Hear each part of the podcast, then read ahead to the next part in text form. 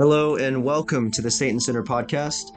This is a reformed podcast for God's people to find their rest in the finished work of Christ. My name's Brian. I'm joined by my co host Daniel, and we're really excited to dive in today. Thank you for joining us. So, as a reformed podcast, we hold to the reformed view on theology. And that's generally encompassed in the five solas. And so those are sola gratia, sola fide, solus Christus, sola scriptura, and sola de, soli deo gloria. And translated, that is, we are saved by grace alone, through faith alone, in Christ alone, according to Scripture alone, all to the glory of God alone. And so, one of those points, sola scriptura, is the topic of discussion today, and that's what we're going to dive into. So, I'm going to kick it over to Daniel so he can briefly define what sola scriptura is. Yeah, so sola scriptura is the Reformation doctrine that means the scriptures alone are the final rule and authority for the Christian faith. And that means I don't add anything to the Bible. Uh, it means that things like reason and experience and tradition they come under the Bible and bow to that. They're not on the same level as the Bible. And now this this idea of sola scriptura was absolutely pivotal and central to the Reformation. And so you, you'll hear people rightly say the doctrine of justification by faith alone is the doctrine upon which the church will stand or fall. But the reason why that is the case is because it was grounded from the scriptures themselves. As Martin Luther, as Calvin, as the reformers read the Bible, they, they realized that the Bible is the sole authority for the Christian faith. And so when the Roman Catholic Church is teaching we're not, we're not justified by faith alone, but also by works, they went back to the Bible and said, look, actually, uh, the Bible uh, is our sole authority, and it says that we are saved um, solely on Christ alone. Now, let, let me just say this Sola Scriptura didn't pop up for the first time uh, in the days of Martin Luther and Calvin. It's not like they reinvented the wheel or came up with anything new. Uh, they were a lot clearer, but this understanding was developing uh, throughout church history. And so there's a book called The Church of Rome at the Bar of History by Webster. I commend that book to you. It's by Banner of Truth. And at the back of this book, there are loads of quotes from early church fathers that shows that uh, this isn't a new idea that Luther came with. This is something that the church has taught from the very beginning. That's exactly right. So if you actually look at how we get our Bible today, there's many people out there who would point to the Council of Nicaea and see and say that's where they decided which books would be in and which books would not be in that didn't make the cut. That's not at all what church history teaches. In fact, these people were quoting from the Bible from the very beginning. You know, the apostles had individuals who learned underneath them. We would call them the church fathers. And so these individuals took these letters from them and continued to quote them as scripture through their ministries and through their works. So they would continue to write letters of their own and they would quote the letters of the New Testament. And so when it gets to the Council of Nicaea, it's not them just deciding which books are going to be in or which books are going to be out. It's them depending on the Bible that was quoted from the very beginning, the Old Testament and New Testament books that were always referenced to. And so even the church fathers at the very earliest days of Christianity stood on scripture as their only authority, as their primary authority, the ultimate authority. And that's how they unpacked what they actually believed. Yeah, so, so maybe we can use this time to contrast sola scriptura with some of the other traditions that you will find in what's often called Western Christianity. And so you've got the Roman Catholic and the Orthodox Church, which will teach scripture and tradition that they are on par with one another. You have the liberal church, and then also branches of modern evangelicalism. And what I have are three different quotes, and it's kind of a spot the difference. And I'll, and I'll I'll let Brian play this game. So I'm going to read three statements one from a Roman Catholic scholar, one from a liberal theologian, and then I'll read the Westminster Confession of Faith, which will be our tradition. And see, and, and for those who are listening, see if you can spot the difference when it comes to this whole question of authority. What is the final authority and what is the rule of faith? So this is from Peter Kreeft, a Roman Catholic scholar. He says this The church gives us her tradition, like a mother giving a child hand me down clothing that has already been worn by many older sisters and brothers. But unlike any earthly clothing, this clothing is indestructible because it's not made of wool or cotton, but truth. It was invented by God, not man. Sacred tradition must be distinguished from all human traditions. And then he said this Sacred tradition is part of the deposit of faith, which also includes sacred scripture. That's the Roman Catholic guide. Then we've got a liberal theologian who says this. He says the essential idea of liberal theology is that all claims to truth in theology, as in other disciplines, must be made on the basis of reason and experience, not by appeal to external authority. Christian scripture may be recognized as spiritually authoritative within the Christian experience, but its word does not settle or establish truth claims about matters of fact. And then we've got the Westminster Confession of Faith. It says the supreme judge by which all controversies of religion are to be determined, and all decrees of councils, opinions of ancient writers, doctrines of men, and private spirits are to be examined, and whose sentence we are to rest, can be no other but the Holy Spirit speaking in the Scripture. Brian, is there a difference between any of those statements? Absolutely. What's the difference? So, you have in the Roman Catholic faith and the Orthodox tradition that, uh, well, tradition itself becomes authoritative. It's elevated and sat on the same shelf as Scripture. They're on par with one another. So it's not that there is an ultimate authority that we can hold to in God's Word. It's that we have to look at human traditions and the unpacking of church history to give us a standard that we need to sit on top of along with the scripture itself. And what the problem there is, tradition so often contradicts itself. You have popes that say things that contradict other popes. You have documents that contradict older documents. And then you have points in, in history where they feel like they can't go back on things they once said because they have to see tradition as being indestructible. It's quite different from the liberal view. The liberal just departs from scripture as much as they feel they want to. But whether they agree with a passage or disagree, you know, disagree with a passage, that's up to them. So they become the arbiter. They they they're the ones who say, "Well, that's true and that's not true." Well, how do I decide that?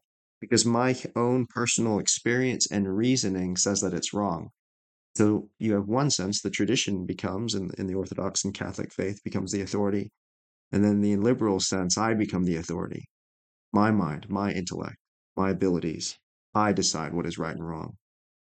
And then you have the Westminster Confession of Faith, the Reformed tradition.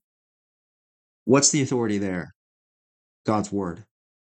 Because in the Reformed view, the Word of God, the Bible, when we look at what's in it, it's as if God Himself has given the utterance. That's what Calvin said.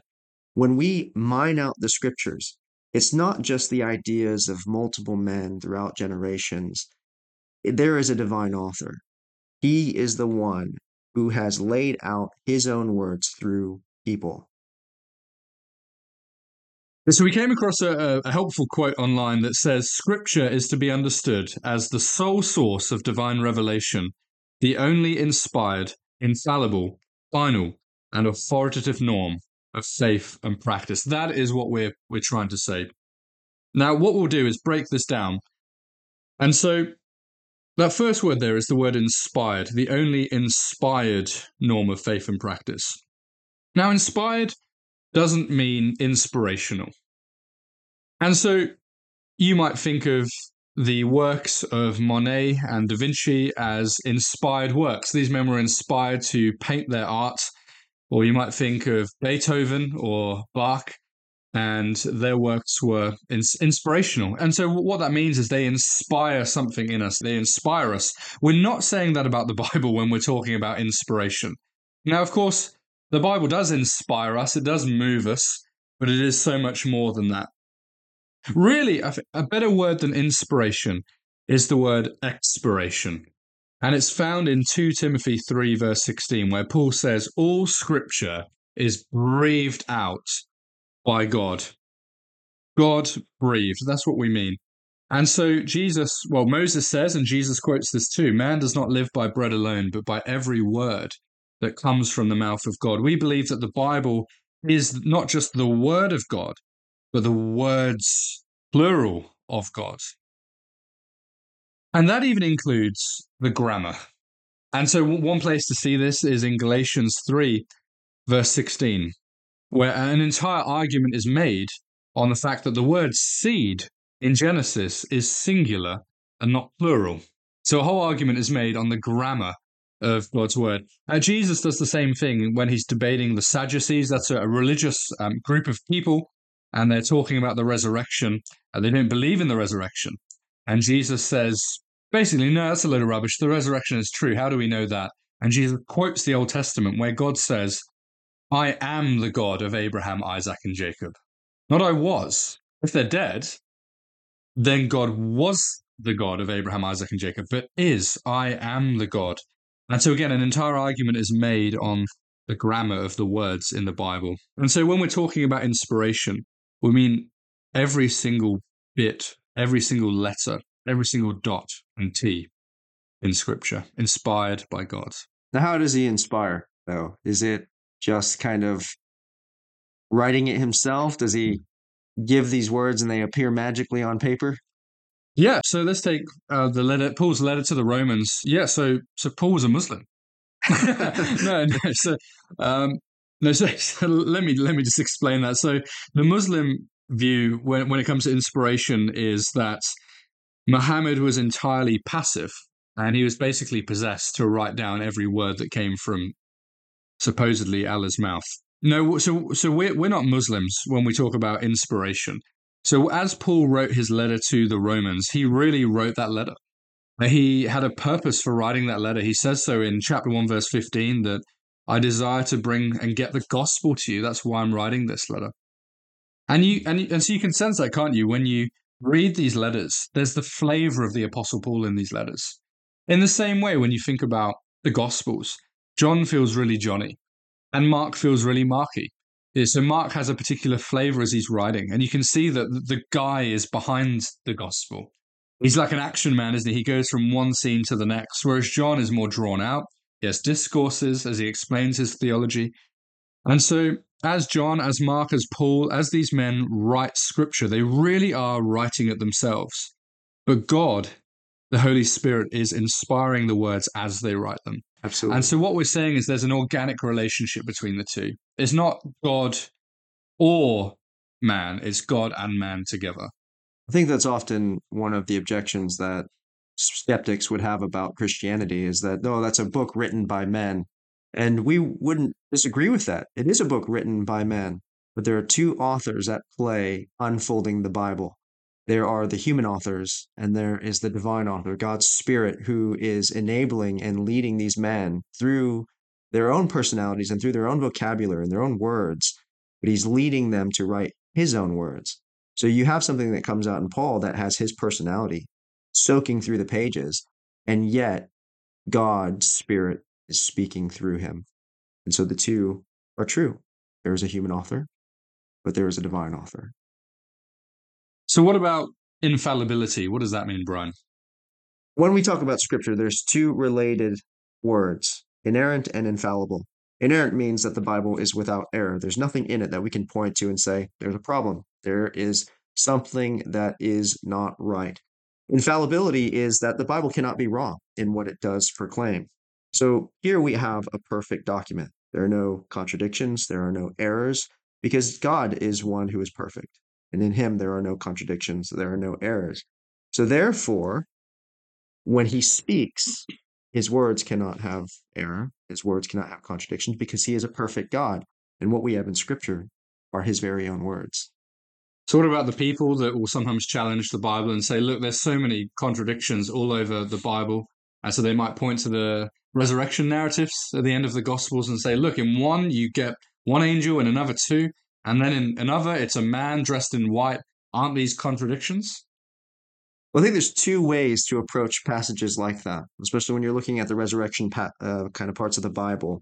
You can look at it in one sense and say, and there's a lot of people out there doing great scholarly work on this. How do I harmonize these accounts together in a way that they unpack in a linear way and say, okay, these events all took place, but here's how they piece together. The other way would be to observe the human condition in the way we express things we witness. There's an author called J. Warner Wallace. He wrote a book which is titled Cold Case Christianity. Now, Mr. Wallace was a homicide detective, and throughout his career, he attended many court cases and watched witnesses on the stand and pieced together arguments for various convictions and whatnot.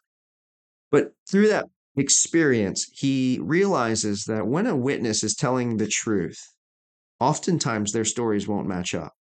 You see, if you and I came together and we went to a court case and we witnessed a crime, and you and I said exactly the same things as the other, as if it was scripted, it would tell us that that's most likely not a true statement. That's most likely a, a conjured, a fabricated witness statement. But if we are saying something that we personally saw with our own eyes and experienced for ourselves, remembered different things, other parts of the occasion popped up to us more clearly than the other, then you would expect to see some variations there. You would expect us to recount it a little bit differently because we're humans and humans have different ways of seeing things and we aren't perfect and we remember things differently. Great. So that's that's infallibility, and then we've got the word authoritative. That just means the Bible has the final word and the final say on the things of which it teaches. And so that means we're not saying that the Bible is the final authority on things it doesn't discuss. Right. So the Bible doesn't teach me how to do trigonometry. It doesn't tell me how to be an engineer and design a bridge. It doesn't tell me how to to dismantle the fan that's sitting in front of me. It is the final authority on salvation, doctrine, and godliness. But what happens when we move away from this? Why do we need to uphold sola scriptura? Does it does it really matter at the end of the day? It matters in a lot of ways. And one of the primary ways is what are you standing on? When you abandon scripture as the authority, let's say as the liberal Christians are doing today, you almost change the God you worship, right? So if I'm going to the Bible and I open it up and I decide for myself, I don't like that passage, so I'm going to get rid of it. Well, that one's okay. I'll keep that one around. Well, I don't like that one, so that's got to go. Well, what would stop me from just burning the entire Bible and replacing it with the Book of Mormon or with the Quran or any other amounts of books out there? Maybe I just want to read the Lord of the Rings and I supplant the Bible with that. Now that's my religion. So that, that's what Marcion did, didn't he? He basically said, I, I don't like the God of the Old Testament. And so let's chop that off, throw it in the bin, and just go with the God of the New Testament. Absolutely. And what you're doing there is now you are forming a God in your own image. You're forming a God after your own likeness. You're saying, well, if I can just get rid of the passages I don't like, that God will suit me better. He will look a lot more like I want him to look. And when you do that, you're no longer worshiping God, you're worshiping yourself. The same thing can be said about the Roman Catholic Church or the Orthodox Church. What they conclude about what is true is based on the current whims of the organization itself. The Pope wants to see it one way, he will. Another Pope wants to see it the other way, he will. If the organization of the Roman Catholic structure decides one thing, therefore it's authoritative for good. So again, you're changing the God you worship. It is now the God made in the image of the organization, made in the image of the Pope. So, any of these ways, when you leave behind Scripture as your ultimate authority, you change God into one that is not God. Yeah, so, so this isn't an abstract problem. This is a real problem, isn't it? And I know people in my life, people really dear to me, who used to hold to sola scriptura and maybe not to the Reformed faith, but to an evangelical flavor of the faith who now are so far from that. And it began by what you're saying there, Brian. They began to create a God in their own image. And so this person that I'm thinking of, he was looking at the Old Testament and seeing some of the things that God commands to Israel to go into, you know, the Canaanite nations and, and slaughter them. And he was basically saying, look, well, that can't be right. I don't like that. And our culture today would say that that's wrong. Therefore, there's something wrong with that passage. And so ra- rather than reading books and speaking to other Christians who've spoken about these things, you know, for 2,000 years, he decided to say, well, maybe that means that the Israelites got it wrong. They had a wrong understanding of God. God isn't a God of anger, He doesn't judge sin. And so, what that inevitably led to was his view, and this is a true story, by the way. Now, when he looks at the cross, he would say, What's happening at the cross is not God judging sin on Christ and in Christ, but rather just a display of love. And so the cross becomes, rather than a penal substitutionary work on my behalf, it becomes an example that I need to live by. And so you lose the gospel by losing sola scriptura and bowing to scripture as the final authority on every word. You eventually lose things like justification by faith alone. And now he's you know, LGBT affirming and all these other things too. And it's a slippery slide. That's the thing is it's exactly right. You know, it, it, if you take that first step and you remove a certain part of the Bible that you don't agree with, it's very easy to see how you can now remove anything you don't agree with. It just takes that view of the Bible where you see it as, as not high. It's not a, an authoritative book kind of from the mouth of God. It's now a book that we can kind of mold and shape according to our own whims. And I think Beeke, he has a quote where he, he says, you know, the Calvinist or even the Reformed Christian understands that we cannot pass judgment on Scripture. Rather, Scripture passes judgment on us. And so, what we have to do is recognize that this book is authoritative because it comes from an authoritative God. He is big. He is he is our our only one sovereign, and we come to him as our only true authority. But he speaks. He's a speaking God, and he has given us his words. Therefore, when we come to the Bible, we don't get to decide what we want from the Bible. We don't get to decide what we can pick and choose out of the Bible. But that Bible is our authority, and it governs us, not the other way around.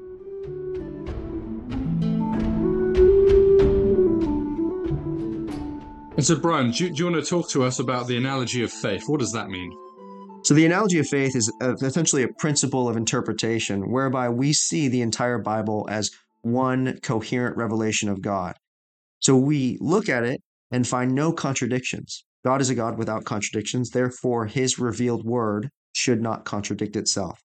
So, we come to a verse, and when we look at it and try to interpret what it means, we cannot interpret it in a way that forces it to contradict another part of the Bible that would be an error.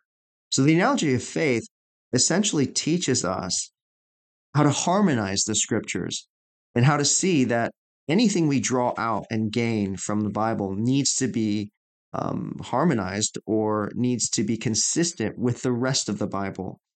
This is also related to another principle called uh, that we that we would say is that the clear passages of the Bible interpret the unclear passages of the Bible, because the entire scriptures are the revealed word of God, when we come to um, a verse that might seem a little bit confusing and not very clear, we can then find other verses in the Bible that might say it more clearly or more plainly and use those verses to help us interpret that less clear passage.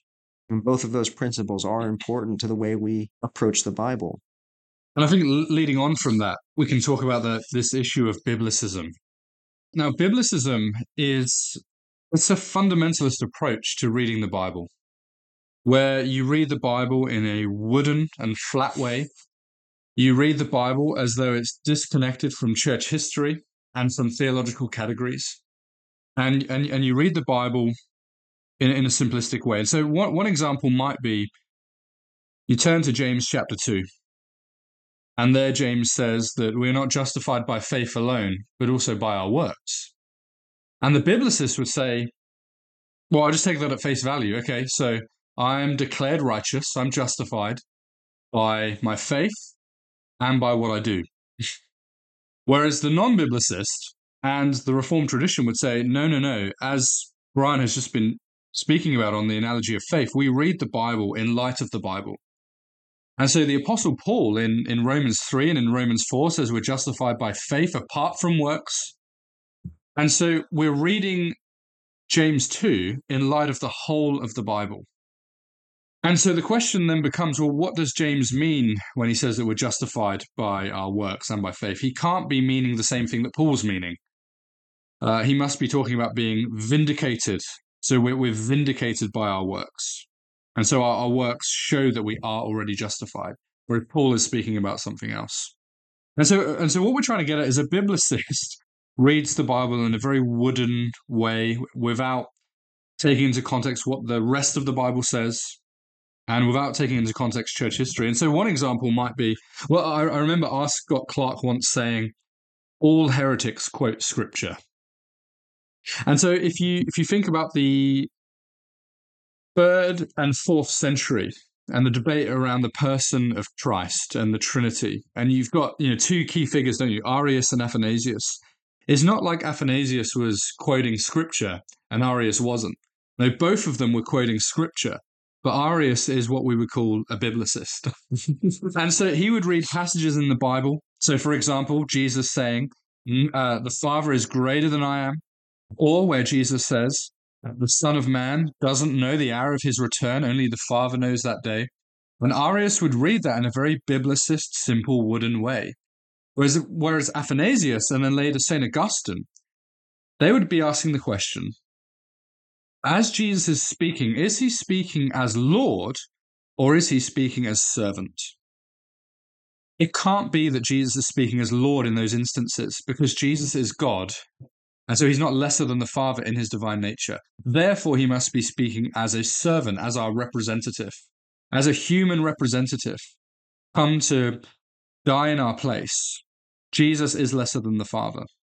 And so Athanasius would use the great tradition of the early church fathers. He would use theological categories and, and words and constructs, whereas Arius would be a biblicist. He wouldn't want to go anywhere other than the Bible, which sounds really pious and sounds great.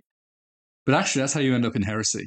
There's also the way that he approaches the Bible, right? So he looks at that that passage in the Bible and he says, "Look, there it is. Jesus is lesser than the Father." Automatically, we must assume that he's not God. And you think, well, that's a weird way of interpreting it when you read all the other passages, Jesus referring himself to himself as the I am, or before Abraham was, you know, I am, and, and the different passages that he kind of uh, allude to this one being the first and the last revelation passages of him being the Alpha and the Omega, you know, things that are attributed to God alone. And you think, well, what's going on here? There's a lot of different moving parts here. But if you look at just one, the, the kind of cherry picking mentality of, of Arius, you can conclude, oh, if you just look at this verse, Jesus is not God. Now, the problem there is the Bible has a lot of truths to teach that aren't explicitly taught, right? They're nuanced, they're implicit. You won't find the word Trinity anywhere in the Bible. That doesn't make it any less true because what we're trying to do is use the analogy of faith, interpreting all of Scripture in a way that doesn't create contradictions, using the clear interpreting the unclear so that it unpacks the way that Jesus expresses who he is in, in scripture. And Another example would be the covenant of works in the Garden of Eden. And so a biblicist would say there is no, let, let me just explain what that is. So the covenant of works is the covenant of which Adam enter into a covenant with God through which they need to be obedient in order to take many sons to glory. And then if, if Adam succeeds in obeying the terms of the covenant, then he can eat of the tree of life along with all of his posterity. But of course, Adam fails. Now, some, some people will say, the biblicist would say, there's no covenant of works in the Garden of Eden because you don't find the word covenant in the first few chapters of Genesis. Now, the thing about that is, well, firstly, all of the ideas with covenant are there in the garden. Things like um, God's promises, God's demands. There's this commitment between two parties. But also, you don't find the word sin in Genesis 3. Now, would anyone say that there is no sin in Genesis 3? Well, no. And so we can't just do theology with words like that. Now, Brian, two of the critiques that I often hear coming from the Roman Catholic Church would be these two critiques. One is sola scriptura isn't in the Bible, so how can you believe it? And then secondly, doesn't sola scriptura lead to people interpreting the Bible however they want? How, how would you respond to those critiques? Yeah, so I think the idea of sola scriptura not being in the Bible isn't entirely true. The word itself won't be there, but the principles are. So we see in Scripture in Second Timothy the the idea that this is God breathed word, right? This is from His own mouth through individual people, right? He has spoken through His saints. And so, what we're looking at is not so much the clear, explicit teachings that the Bible is the sole authority and rule for your life. You might see actually passages that align with that. But we're seeing all of the elements of Scripture that speak about the Word of God as being from Him, as being the light for our feet, as all of these elements. That is teaching us, when you piece them all together, that is teaching us that the Bible is authoritative. It is the sole ultimate authority for the Christian. Yeah, and it's the posture of Jesus and the apostles, isn't it? The way that they understood the Bible to be their final authority. And so they're always quoting the Old Testament. And Jesus even talks about the Old Testament uh, as though it has a divine, unbreakable authority. What else could possibly be on the level of divine, unbreakable authority? Mm. Has to be the scriptures alone. What, what about that second critique that don't, don't we just then end up with everyone being their own interpreter and interpreting the Bible in, in their own way and taking it in whatever direction you want. So you might read Jeremiah 29, verse 11. I know the plans I have for you, declares the Lord, plans to make you prosper and to give you a future, and say, look, that means that tomorrow is going to go well with me because God has promised me a future. Throw it on a coffee cup. yeah, on, on the magnets and bumper stickers. So on the back of that, Jeremiah 29, 11 is not a passage that we can just rip out of the pages of the Bible and interpret any way we please. But there is a historical context in which it was written, written to the exiled people of God as they were being told in a very difficult situation that, hey, there are still these plans that I have, this hope to bring you out of this. It's not going to always be like this. There's still grace coming, but it was in the midst of some terrible things and, and chaos all around them. It wasn't a very pleasant experience. And I think what we do today is we go, well, that must be my my verse to live by. Everything is going to be good for me from here on out because here's the promise of God for my life. And that's just not the case. Now the problem is that's what happens when you try to interpret the Bible in an echo chamber with just you sitting alone in a room reading whatever passage you come across and saying, what do I feel about this and what does this mean for my life personally without any kind of input around you? That's not our view of scripture. That's not the view of the Reformation. It's not the view um, that they've taken on the Bible throughout church history. We are not saying that you can just reject tradition. You know, we are saying tradition bends the knee to the Bible, that it submits itself to the Bible, that it is only authoritative as long as it's consistent with the Bible, but it still holds a high place for the Christian. So the idea of no man is an island, we don't come to the Bible isolated from everyone else and try to piece things together in our own minds. We come together standing on the shoulders of the invisible church that has come before us. 2,000 years of church history where saints have unpacked and wrestled over the text and have become more consistent with it. We stand on their shoulders. And in that vein, we have creeds and confessions that have come out of church history in very key points where we can now look at them and say, these are consistent unpackings of the Bible. And because they're consistent unpackings of the Bible, they hold some form of authority for us today. Right.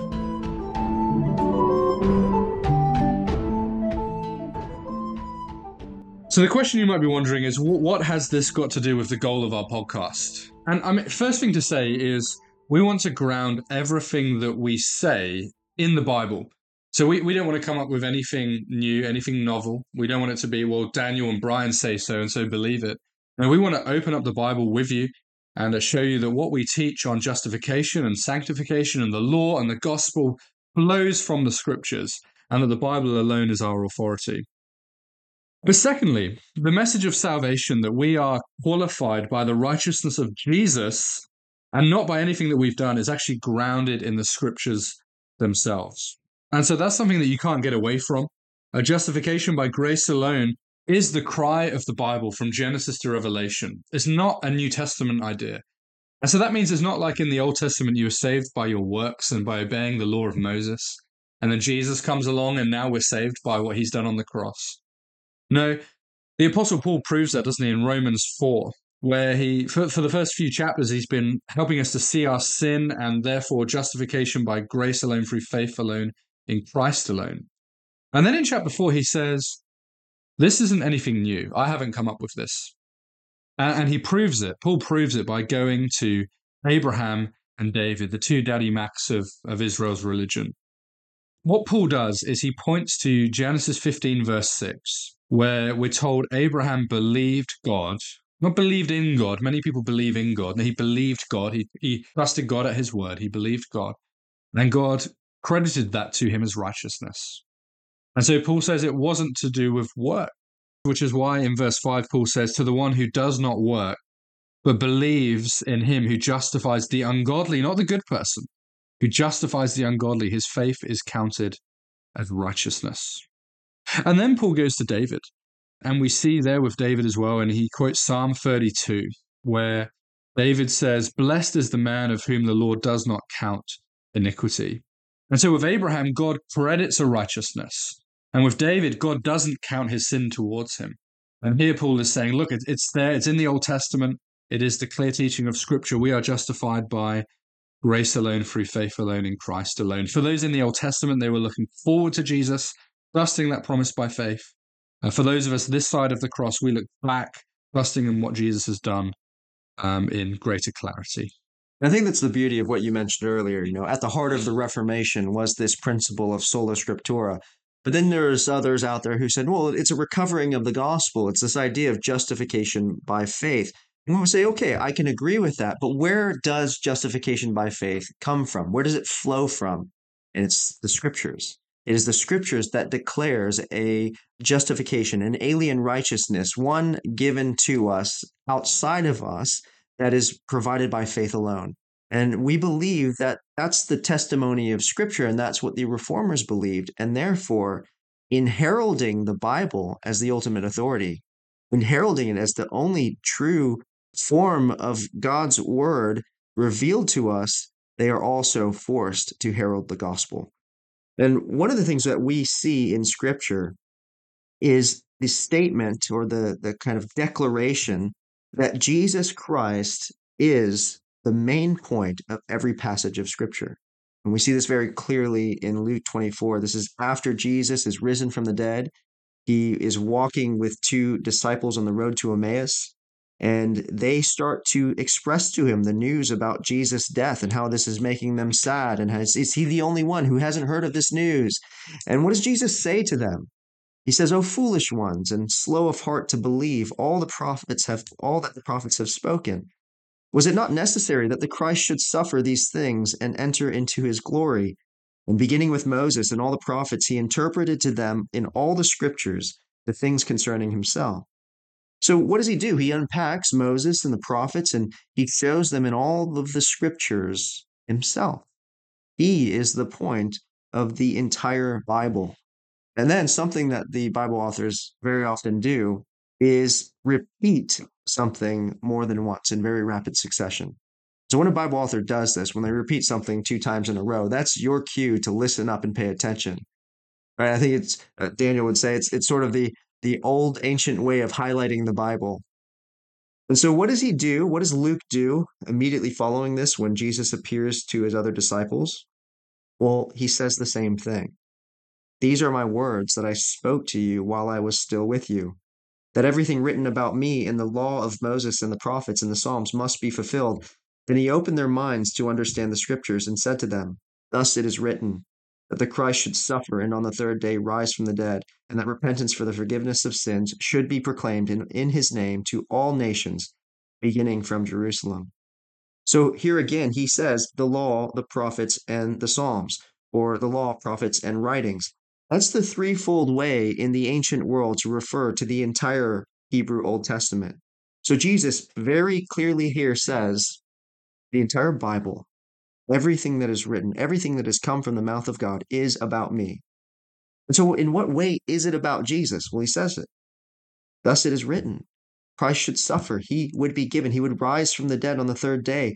He must preach. We must preach repentance for the forgiveness of sins. This should go out to all nations. So it's not just that it's about Jesus as this figurehead, as this example for us. It's about Jesus and his perfect work on our behalf. It's about his perfect life his death, his resurrection. It's about a hope and a rest that comes through his hand alone. that we can finally rest and have peace with God because of the work He did, and have confidence not by what we do, but by what we believe. Yeah, and, that means, doesn't it, that no matter where you are in the Old Testament, it's all about Jesus. And so we've all heard those Sunday school sermons where, you know, if you're if you're looking at Daniel in the lion's den, the message is dare to be a Daniel, you know, be brave like Daniel. Or if you're looking at David and Goliath, it's you are a David. You know, pick up your stones and fight all of the Goliaths in your life. And we're told, you know, you need to be like David. The question is always, what? Sleep with another man's wife and then kill him, knock him on the head. You know, is that, is that what I'm being told to do? No, but wherever we are, whether it's Daniel in, in, that picture of going into the, the lion's den is a picture of death and then coming out again, a picture of resurrection, or whether it's David, like the Lord Jesus, defeating the, the greater enemy of Satan, sin, or, and death, or if it's the Passover lamb, or the nail pierced man in Psalm 22, or the temple in, at the end of Ezekiel, wherever you are in the Old Testament, wherever you are in the Bible, it's all about the Lord Jesus Christ and what he has done to save sinners and to bring us into a relationship with God. One of the things that we have to ask is if we come to a Bible passage, we need to say, in what way does this relate to Jesus? Because according to his interpretation of the Bible, it's all about him and his work on the cross. Now, sometimes it might not seem as clear in Scripture. We might look at a passage like the Ten Commandments and think, how is this about Jesus? But in some way, it relates to him and his work, whether it prepares for us, prepares for him, or or shows us our need for him, or shows us a clear prophecy towards him, or shows us something that ought to be done in light of what he's done, in one way or another, the entire Bible is about him and his work on the cross. And it's the conviction of Daniel and myself that if we mine out the scriptures as our only ultimate authority, we would find Jesus Christ and a deeper rest in Him and a growing affection for Him. We would find a confidence and a hope and a peace in knowing another who has lived for us, who has died for us, and who has risen for us. In Him we have all the benefits He has gained for us. And so we can rest and we can move on and we can live our lives in light of that grace. And so that's the hope of our podcast, and that's the hope of this episode. We I want to thank you for joining us today. And wherever you are, we pray that the Lord's grace be with you.